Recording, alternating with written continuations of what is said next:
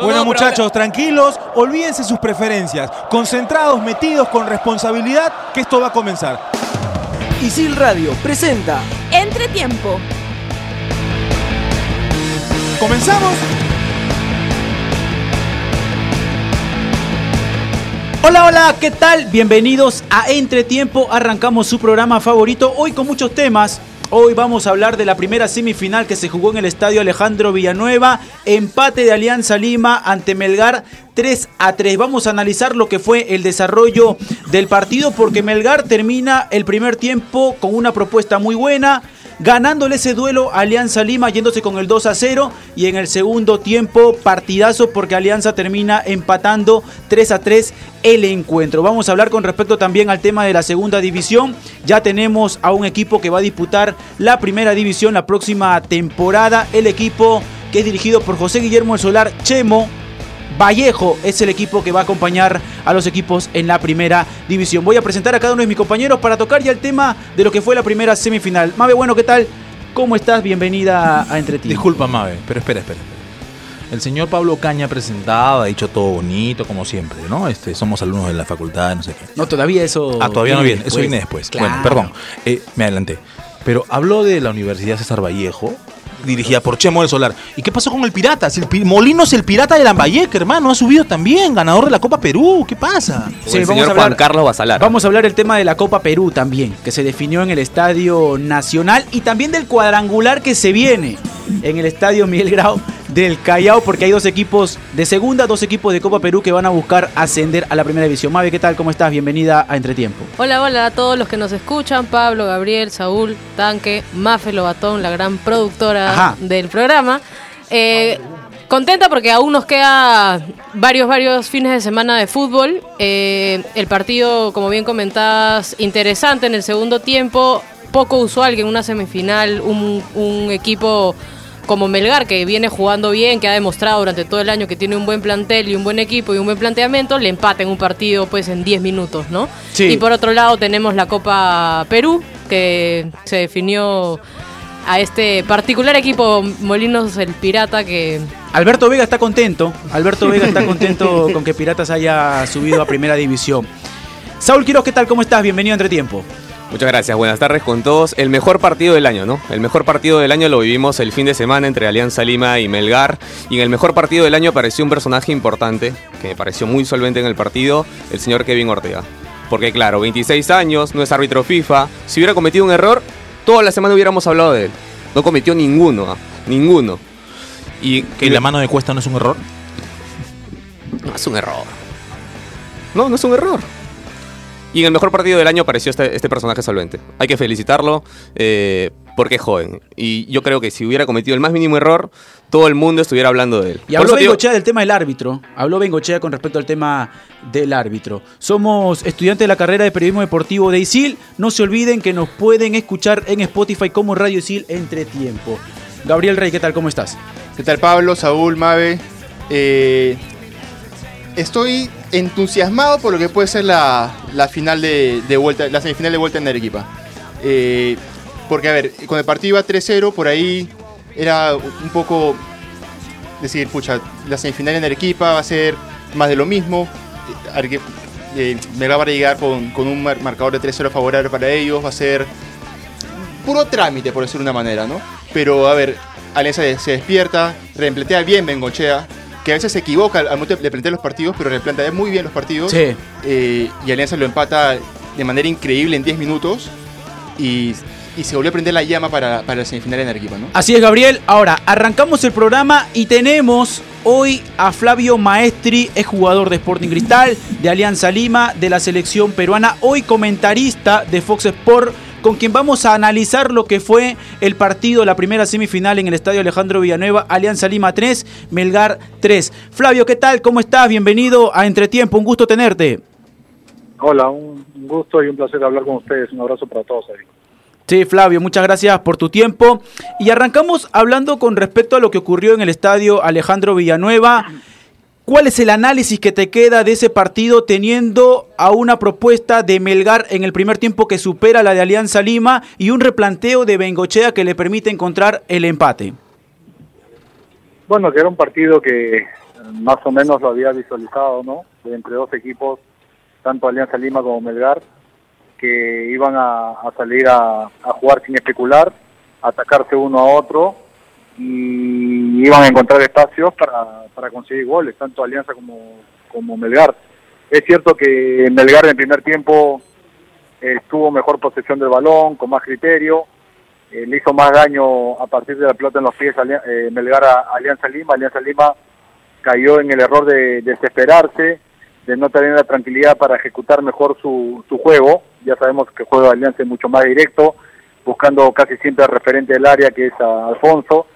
Eh, el fuerte de Alianza es por arriba, eh, sin dejar también por momentos de quizás de vincularse con el balón, pero no tanto como, como Melgar, pero bueno, se vio las dos propuestas totalmente diferentes y cada uno a su estilo eh, consiguió consiguió los goles que al final Alianza Lima logra logra empatar a Melgar, ¿no?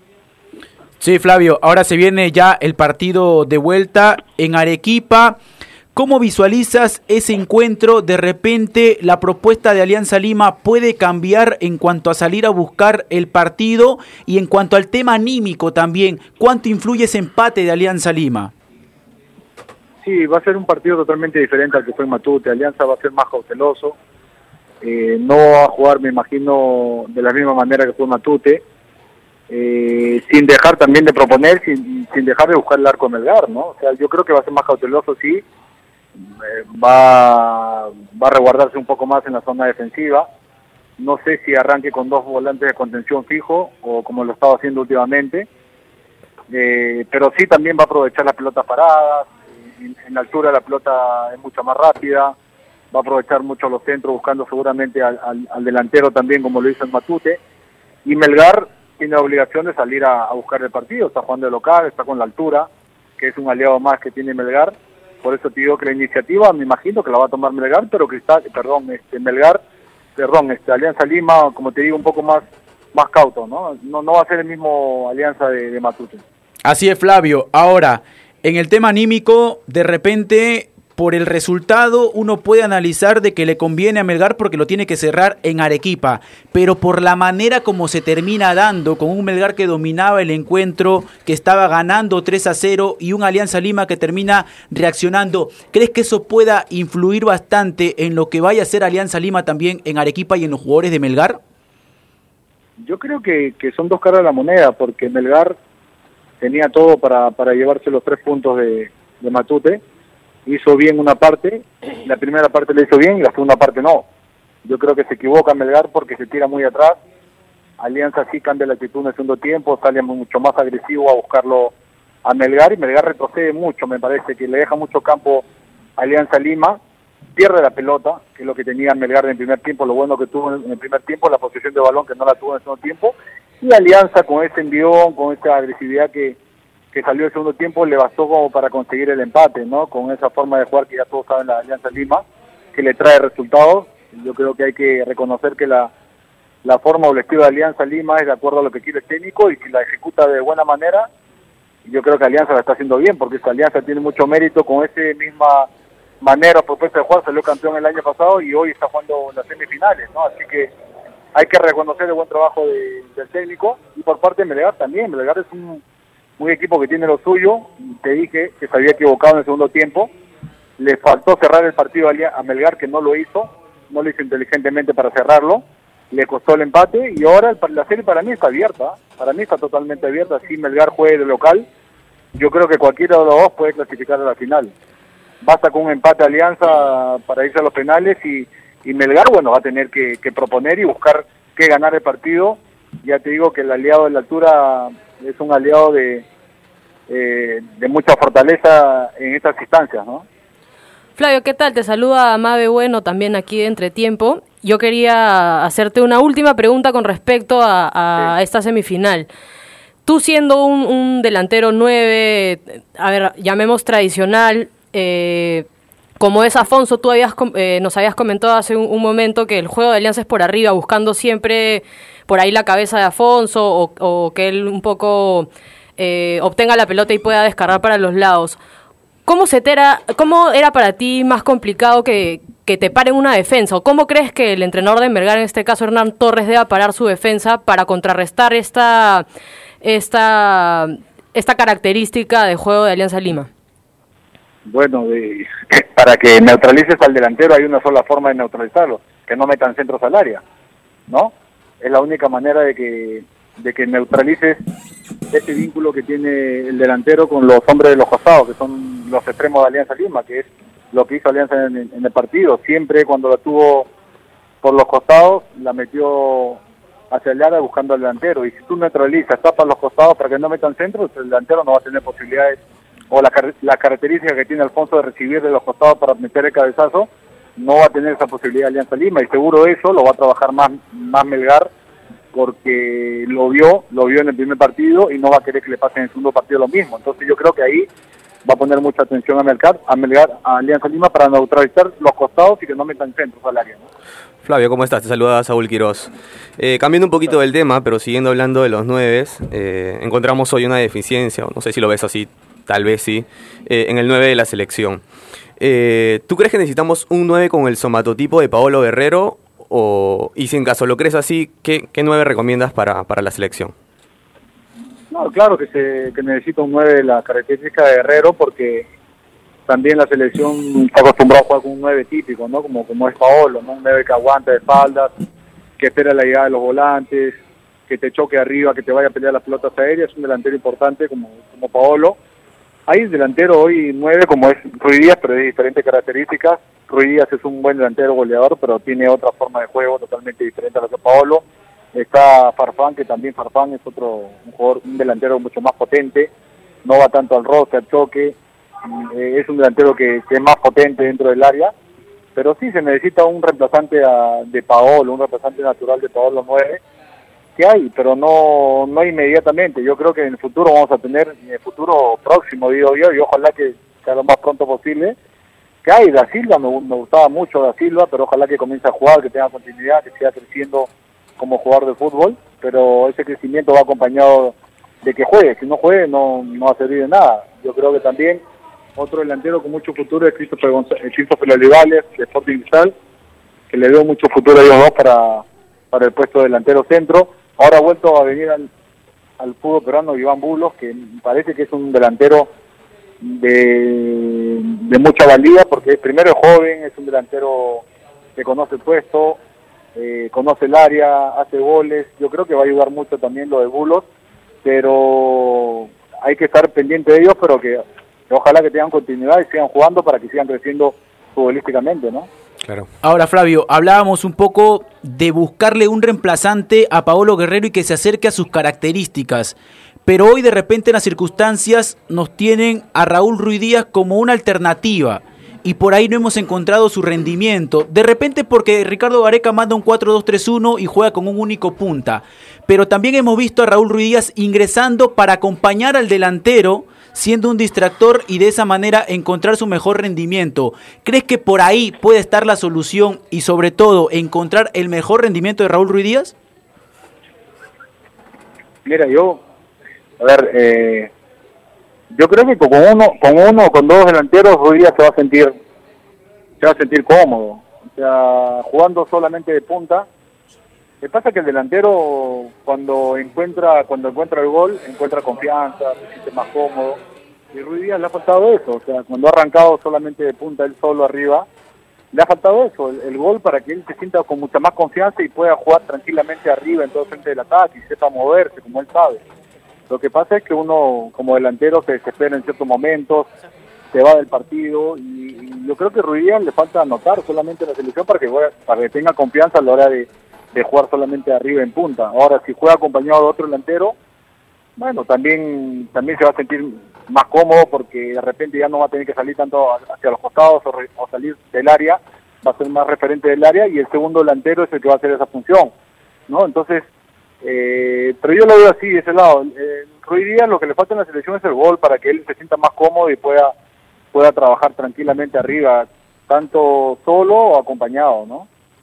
¿Qué tal, Flavio? Te saluda Gabriel. Quería tocarte el tema este de- del balón de oro que se, que se entregó ahora, ayer, el día de ayer. Eh, y, o sea, yo veo la premiación y pongo a pensar, ¿no? ¿Qué tiene que hacer Antoine Griezmann para, para ganar el balón de oro, porque a ver, se ha cansado de hacer goles, se ha cansado de ganar títulos y Luka Modric, si bien es cierto, tiene una gran temporada, pero solamente tiene un título en la temporada y tiene muy pocos goles. Eh, ¿Qué crees tú que, debería ser Antoine? ¿Cómo, cómo lo ves? no? ¿Cómo- ¿O cómo te sentirías en, en el caso de él?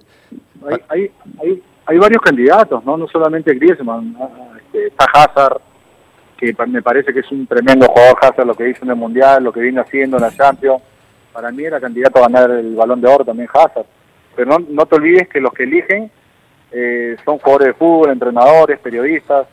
Eh, no solamente la FIFA es la que toma la decisión, esto también está basado en mucha gente, ¿no? La opinión de mucha gente y no todos tienen el mismo criterio, lamentablemente, para el fútbol, ¿no? A cada uno, a ti te puede gustar un jugador, a mucha gente otro, y, y así sucesivamente. Entonces, eh, pasa por ahí el tema, pero yo soy también consciente de que hay, hay jugadores que están en un gran nivel, que también son merecedores de, de ganar el balón de oro, pero esto siempre se cuestiona, ¿no? En un momento, en un momento se disputaban solamente este premio Messi y Ronaldo, y atrás te acuerdas que se hablaba mucho de Iniesta, y así sucesivamente otros jugadores, pero bueno, eh, la última palabra es de la gente, la- los que los que tienen el derecho a votar y bajo ese criterio los que estamos nosotros afuera estamos solamente para, para ver eh, la premiación y, y lamentarnos quizás porque algunos pensamos en otro nombre que, que no se puede dar, ¿no? Sí, claro, Flavio. Un poquito ya para, para cerrar esta entrevista y nuevamente agradecerte por, por el Sí, tiempo que nos... el almuerzo. para agradecerte. Y, y una cortita nada más. Se nos viene este fin de semana una final que no, no se ha podido jugar, que ha tenido muchísimos traspiés, hablando de- del Boca River. Una final, creo, muy esperada por todos, que finalmente no se va a jugar en, en- territorio argentino, sino se termina yendo a España como salida a todos estos problemas que, que hemos estado enfrentando. ¿Cómo ves esta final? ¿Quién es el candidato para ti? Eh, ¿Crees que Boca viene disminuido por todos estos problemas físicos que ha tenido alguno de sus jugadores? Sí, primero lamentar este hecho porque es un torneo de tanta historia acá a nivel de este continente, Sudamérica, el prestigio que tiene la Copa Libertadores, lo que significa, nosotros lo que hemos jugado, eh, yo como jugador de fútbol le tengo un gran cariño a la Copa Libertadores porque es el gran torneo que uno cuando está en Sudamérica es el que quiere jugar, ¿no? La Copa Libertadores. Y jugarlo es un privilegio y, y hacer goles en Copa Libertadores, todo lo que significa pasar por Copa Libertadores es un, un privilegio para todos nosotros y, y una pena que una final no se juegue en Sudamérica. La verdad es lamentable lo que, lo que, lo que ocurrió en Argentina. Ojalá que esto sirva para que para que el hincha, para que el público tome más conciencia y le agarre más valor a lo que significa jugar una Copa Libertadores, ¿no? O sea, esto debe ser este algo de reflexión para la gente para que si no quieren que suceda esto, que jugar una final en otro continente no nos vuelva a pasar, bueno, el hincha, el hincha bueno que está en la tribuna, que paga, que va con la familia, que está sentado dos horas antes de un partido en la tribuna y disfrutando una fiesta, esa misma gente es la que tiene que estar afuera antes de entrar al estadio al ver a los delincuentes o a los vándalos haciendo algo incorrecto, esa misma gente tiene que, hacerle ver, hacerle entender que está mal lo que están haciendo, ¿no? Porque esa gente, la buena gente que hoy se siente perjudicada por, por los malos hinchas es la que está pagando las consecuencias y eso no puede volver a ocurrir, ¿no? Y ahora el encuentro yo creo que va a ser muy peleado, Boca River son equipos que, que si bien uno, uno se está hablando que, que tiene más claridad para jugar con la pelota, el otro tiene totalmente otro fútbol, pero, pero bueno, tiene jugadores importantes, eh, son dos equipos de tradición. Yo siempre he dicho que los clásicos uno no puede decir quién gana, quién llega mejor, quién, quién llega peor, porque en estos partidos pasa cualquier cosa. Yo creo, y lo he comentado, que para mi pronóstico para este Boca River, yo creo que va a estar bien peleado. No, no te doy un candidato, hoy mismo no te doy un candidato que, que pueda ganar el, el fin de semana, ¿no? Muy- Está muy peleado. Bien, Flavio, muchas gracias. Agradecerte por tu tiempo y algún consejo que puedas dejarle a todos los estudiantes de periodismo deportivo de ISIL que te siguen también en Fox Sport.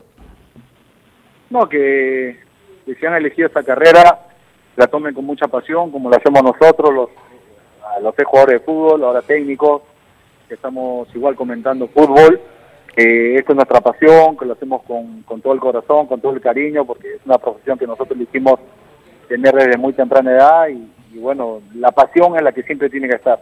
Bueno, le diría a todos los estudiantes de periodismo y que siguen esta carrera que tengan mucha pasión por lo que hacen y lo demuestren a la hora de trabajar, ¿no? Bien, Flavio, muchas gracias por tu tiempo. Gracias.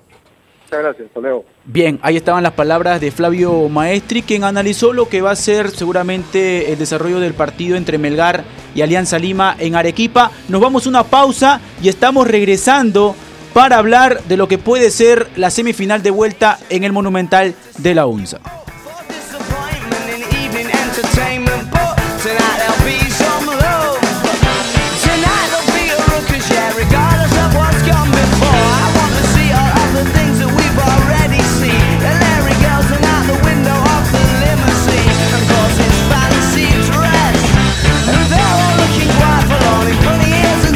En ISIL, pensamos en tu empleabilidad y tenemos una propuesta ideal para ti. 21 carreras, acreditaciones internacionales, convenios académicos y horarios flexibles. Cuotas desde 590 soles. Estudia en ISIL y aprende haciendo. Estudia animación 3D en ISIL, la única carrera en el país avalada por Studio Art de Hollywood. Estudia en ISIL y aprende haciendo. Aprende comunicación integral de la mejor manera, trabajando para clientes reales. Estudia en ISIL y aprende haciendo.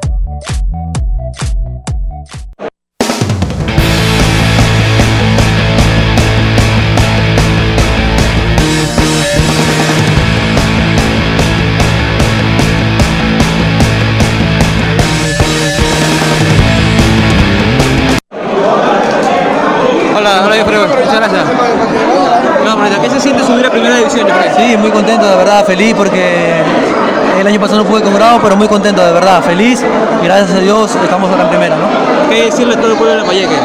Que estamos en primera y, y que disfrutar y que vayan al estadio, ¿no? El, año, el otro año que viene. ¿Qué se siente ser goleador del torneo? Sí, muy feliz, gracias a mi compañero porque he podido ser yo el goleador del campeonato y, y esto es de todos, no solamente mío. Felicidades. Gracias. Ahí estábamos escuchando las declaraciones de Jofre Vázquez, goleador de la Copa Perú, quien conversó con nuestro enviado especial Josué Bravo, quien estuvo cubriendo lo que ocurrió en el Estadio Nacional. Ahora nos metemos de lleno a lo que va a ser la semifinal de vuelta, partido entre Melgar y Alianza Lima. ¿De qué manera consideran ustedes de que Alianza Lima va a salir a proponer esta vez en Arequipa teniendo en cuenta la altura? Va a ser un partido difícil para Alianza Lima, ¿no? Para empezar, tiene la altura. Ese es un desgaste desde ya. Tú inicias el partido en, en provincia, donde hay eh, metros sobre el nivel del mar, y ya tienes una complicación ahí. Ya tienes que prepararte de manera distinta. Aunque el jugador peruano está acostumbrado, tiene que prepararse de todas maneras de manera distinta. Y luego está el planteamiento colectivo que tiene Melgar, ¿no? En juego, eh, en estructura, en dominio de balón, en, en tocarla, en mantenerla, en las líneas de arriba, en las líneas del medio, en las líneas de abajo, Melgar le gana por gran, diferencia. Luego está en la forma en que Alianza Lima se metió en el partido en el segundo tiempo y encontró este empate agónico, si quieres verlo así, eh, hasta histórico, ¿ah? porque si Alianza Lima gana en este partido o empate y gana en penales, va a ser recontra histórico el 3 a 3 que hubo en Matute. Eh, pero va a depender eso, ¿no? De las ganas que pueda tener Alianza Lima. No va a tener su hinchada esta vez, ¿ah? No va a tener ese apoyo que en algún momento sintió cuando estaba perdiendo 2 a 0. O cuando iba perdiendo 3 a 0 también.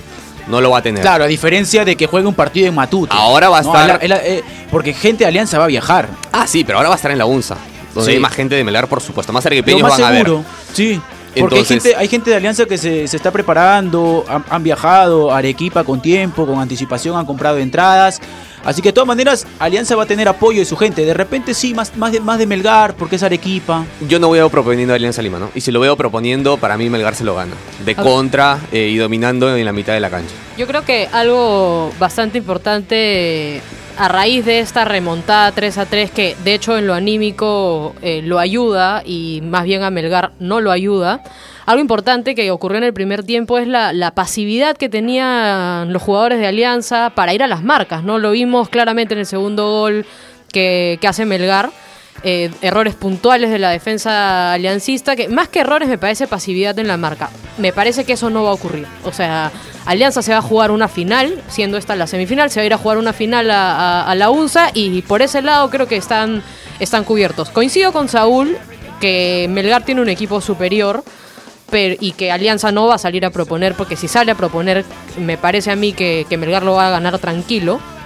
Eh, me parece que, Alianza tiene ahí un cachito, un cachito más de, o un plus más de, de, de este, de esta, de este 3 a 3 que logró remontar, ¿no? Ahora, más allá de la propuesta que pueda tener Melgar, que sobre todo le termina ganando en el primer tiempo ese duelo Alianza Lima en la mitad de la cancha, creo que también Hernán Torres tiene que poner atención a lo que Alianza pueda desarrollar, más allá de que Alianza por ahí cede el protagonismo del juego y no salga con la intensidad que salió en Matute, de repente Hernán Torres tiene que ponerle atención a lo que Alianza vaya a desarrollar cuando tenga que buscar el arco contrario, porque ya en Matute, Alianza Lima a su manera, con lo que se acerca más al resultado favorable, lo empieza a buscar y termina encontrando un empate de 3 a 3.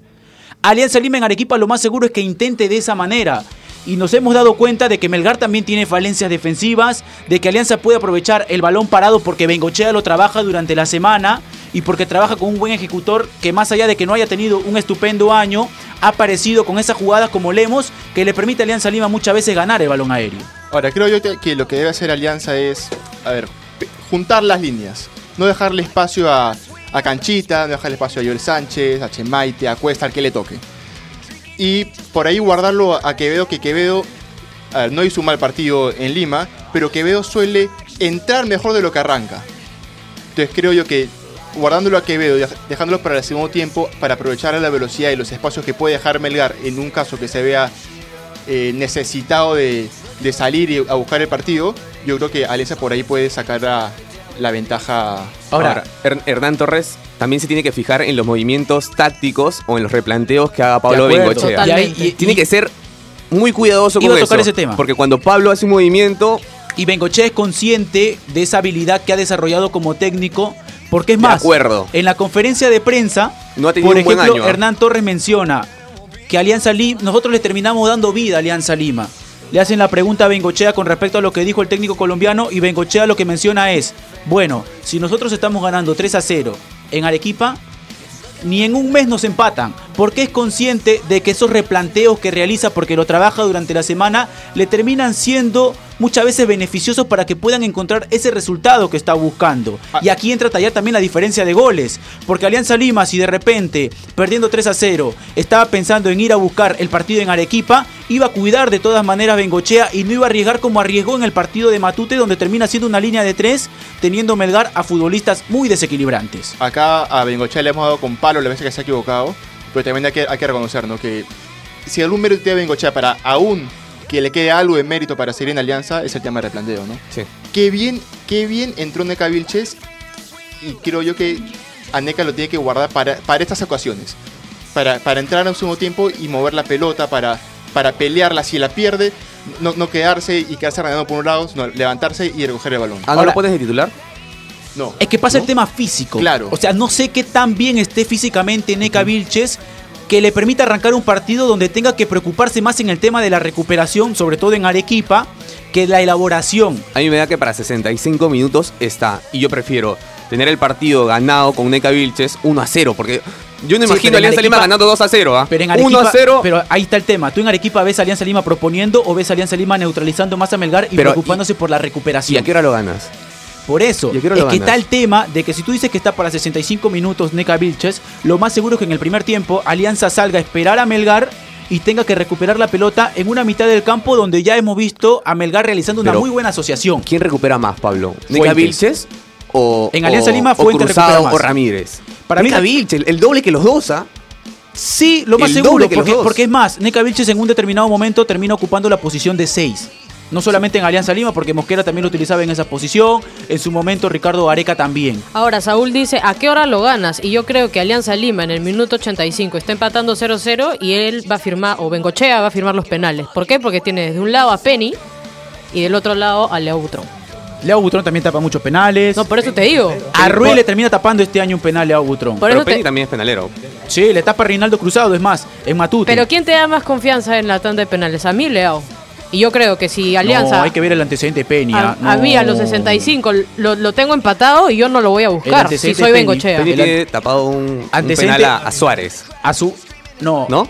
No, no, no, a Forlán, a Forlán, a A Forlán, Forlán. en Uruguay. Ahora, antecedentes, ¿no? Uno se encuentra con la definición del 2004 en la cual Leo Butrón termina tapando y Alianza le gana a Sporting Cristal. De ahí viene Penny que le termina ganando, por ejemplo, con Aurich a Alianza Lima en una definición en el Estadio Nacional. Después, una semifinal que Penny termina estando Cristal abajo del resultado con Municipal, sacando adelante Penny con varias tapadas y haciendo que Cristal clasifique a la, final. Yo, yo te compro eso, pero yo voy a, a cómo se va a plantear el partido. Yo no creo que Melgar no llegue. Yo veo a Leao Butrón como todo el campeonato siendo figura del encuentro. Sí, lo más seguro. Llegando Leao como figura a los 80 minutos, 85, se- 70 si quieres, firmando los penales, yo creo que Leao es mucho más, tiene mucho más peso en alianza que, que Diego Penny, que seguramente le van a llegar dos veces. Ahora, si Leao estaba esperando un partido en este par de años o tres años que se ha hecho tremendas temporadas, es este partido. Sí. O sea, este Donde más partido- tiene que aparecer Leao Butrón de lo que ha aparecido Sí, es claro. este O encuentro. sea, con que aparezca la mitad de lo que apareció en las tres temporadas, De le, acuerdo. le va- Le alcanza. le va a- Ahora, le va a alcanzar. hemos-. Sí. ahora, yo, yo no creo que vayan a penales, ¿ah? Lo veo muy difícil en esa vaina penales. Porque si el partido está 0-0 o está 1-1, digamos, está empatado, Melgar va a salir desesperado a buscarlo. Después de lo que pasó en Lima, después de cómo Alianza le empató el partido en Lima, Melgar va a salir a ganarlo. Ahora es fútbol, ¿ah? No te olvides. Sí, pero no. A ver. De- de- después de lo que pasó en Lima, Melgar va a, tener- va a salir a Mira, yo creo, a yo los- creo que de todas 90. maneras Bengochea va a salir preocupado en lo que va a hacer Melgar, pero el empate está en la mente de De Bengochea y por ahí aprovechar un balón parado. Hemos hablado de Alianza y de lo que puede cambiar para afrontar un partido ante Melgar en la altura. Pero ahora, ¿qué puede cambiar Melgar? Un equipo que tiene una propuesta ofensiva, un equipo que maneja muy bien la pelota. Sacar a Fuentes, a Jean-Pierre Fuentes, que es volante de recuperación, y poner a Arias en esa posición para que pueda aprovechar en la mitad de la cancha a otro futbolista como el Pato Arce, para que juegue acompañado de Joel Sánchez, ¿consideran ustedes? Sí, me da esa sensación. Me da- me da- el único cambio que podría hacer eh, Hernán Torres es ese cambio. Y el de Narváez, porque No. Narváez se termina equivocando. eh, Sí, eh, pero en no- Matute, ¿lo a Paolo matar? Fuentes vuelve ¿Lo vas Atención. a matar por un error? Atención, a mí me han contado que juegan Echemaite con, con Cuesta. con Cuesta adelante, que no juega, por, por ende no juega Biancucci, juega Narváez con, con Fuentes, eh, Loyola no entrenó hoy, le van a hacer una resonancia, eh, por ahí juega Quina por ese lado, si no juega Loyola, que no creo, probablemente lo también estén jugando un poco con la especulación de ver quién, quién no está y de ahí se acomodan, ¿no? Entonces en ese caso ya jugaría Chaca con Chaca con Fuentes y este Canchita González y el otro lado Joel. Joel, Joel. como, han, como han venido jugando. Sí. O sea, el único cambio sería, sale Biancucci, entra Chemaite, que juega un poco más adelante, ¿no? Eh, alternando con Bernardo Cuesta. Y eso, Alianza, me parece que sí le va a hacer daño.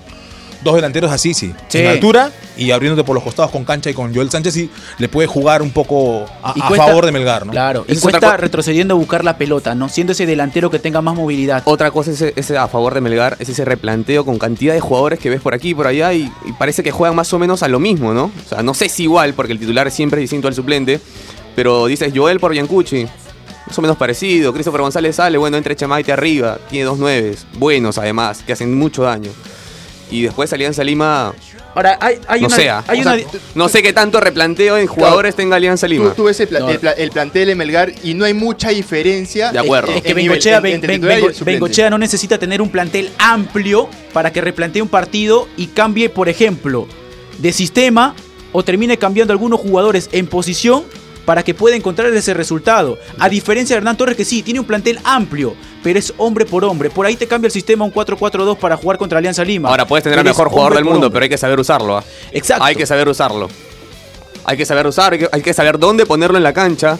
Porque, bacán, tienes a Joel, tienes a, a Canchita González, arriba Cuesta, Biancucci, el Chaca Arias, el Pato Arce, pero hay que ubicarlos dentro de la cancha para que hagan un buen funcionamiento. Si no, no sirve. Claro, caso contrario lo que pasa en Alianza, ¿no? Alianza termina replanteando el partido con una línea de tres, poniéndolo a Duclos de central.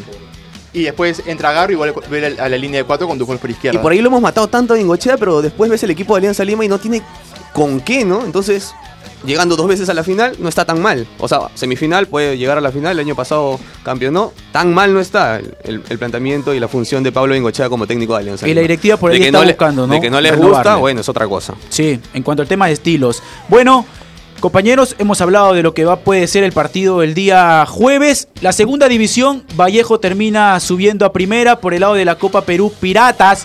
Que Alberto Vega está muy contento, también termina subiendo a primera división. Se viene un cuadrangular que se va a desarrollar en el estadio Miguel Grau del Callao, donde está Manucci, Cinciano, Manucci que terminó segundo, Cinciano tercero, van a ese cuadrangular.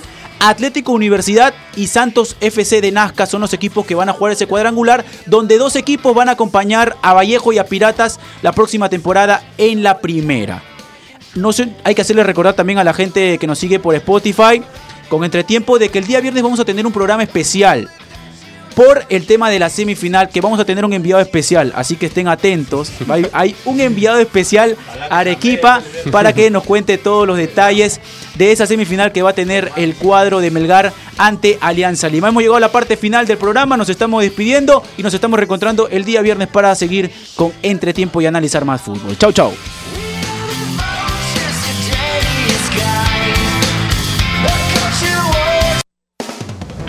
Isil Radio presentó Entretiempo.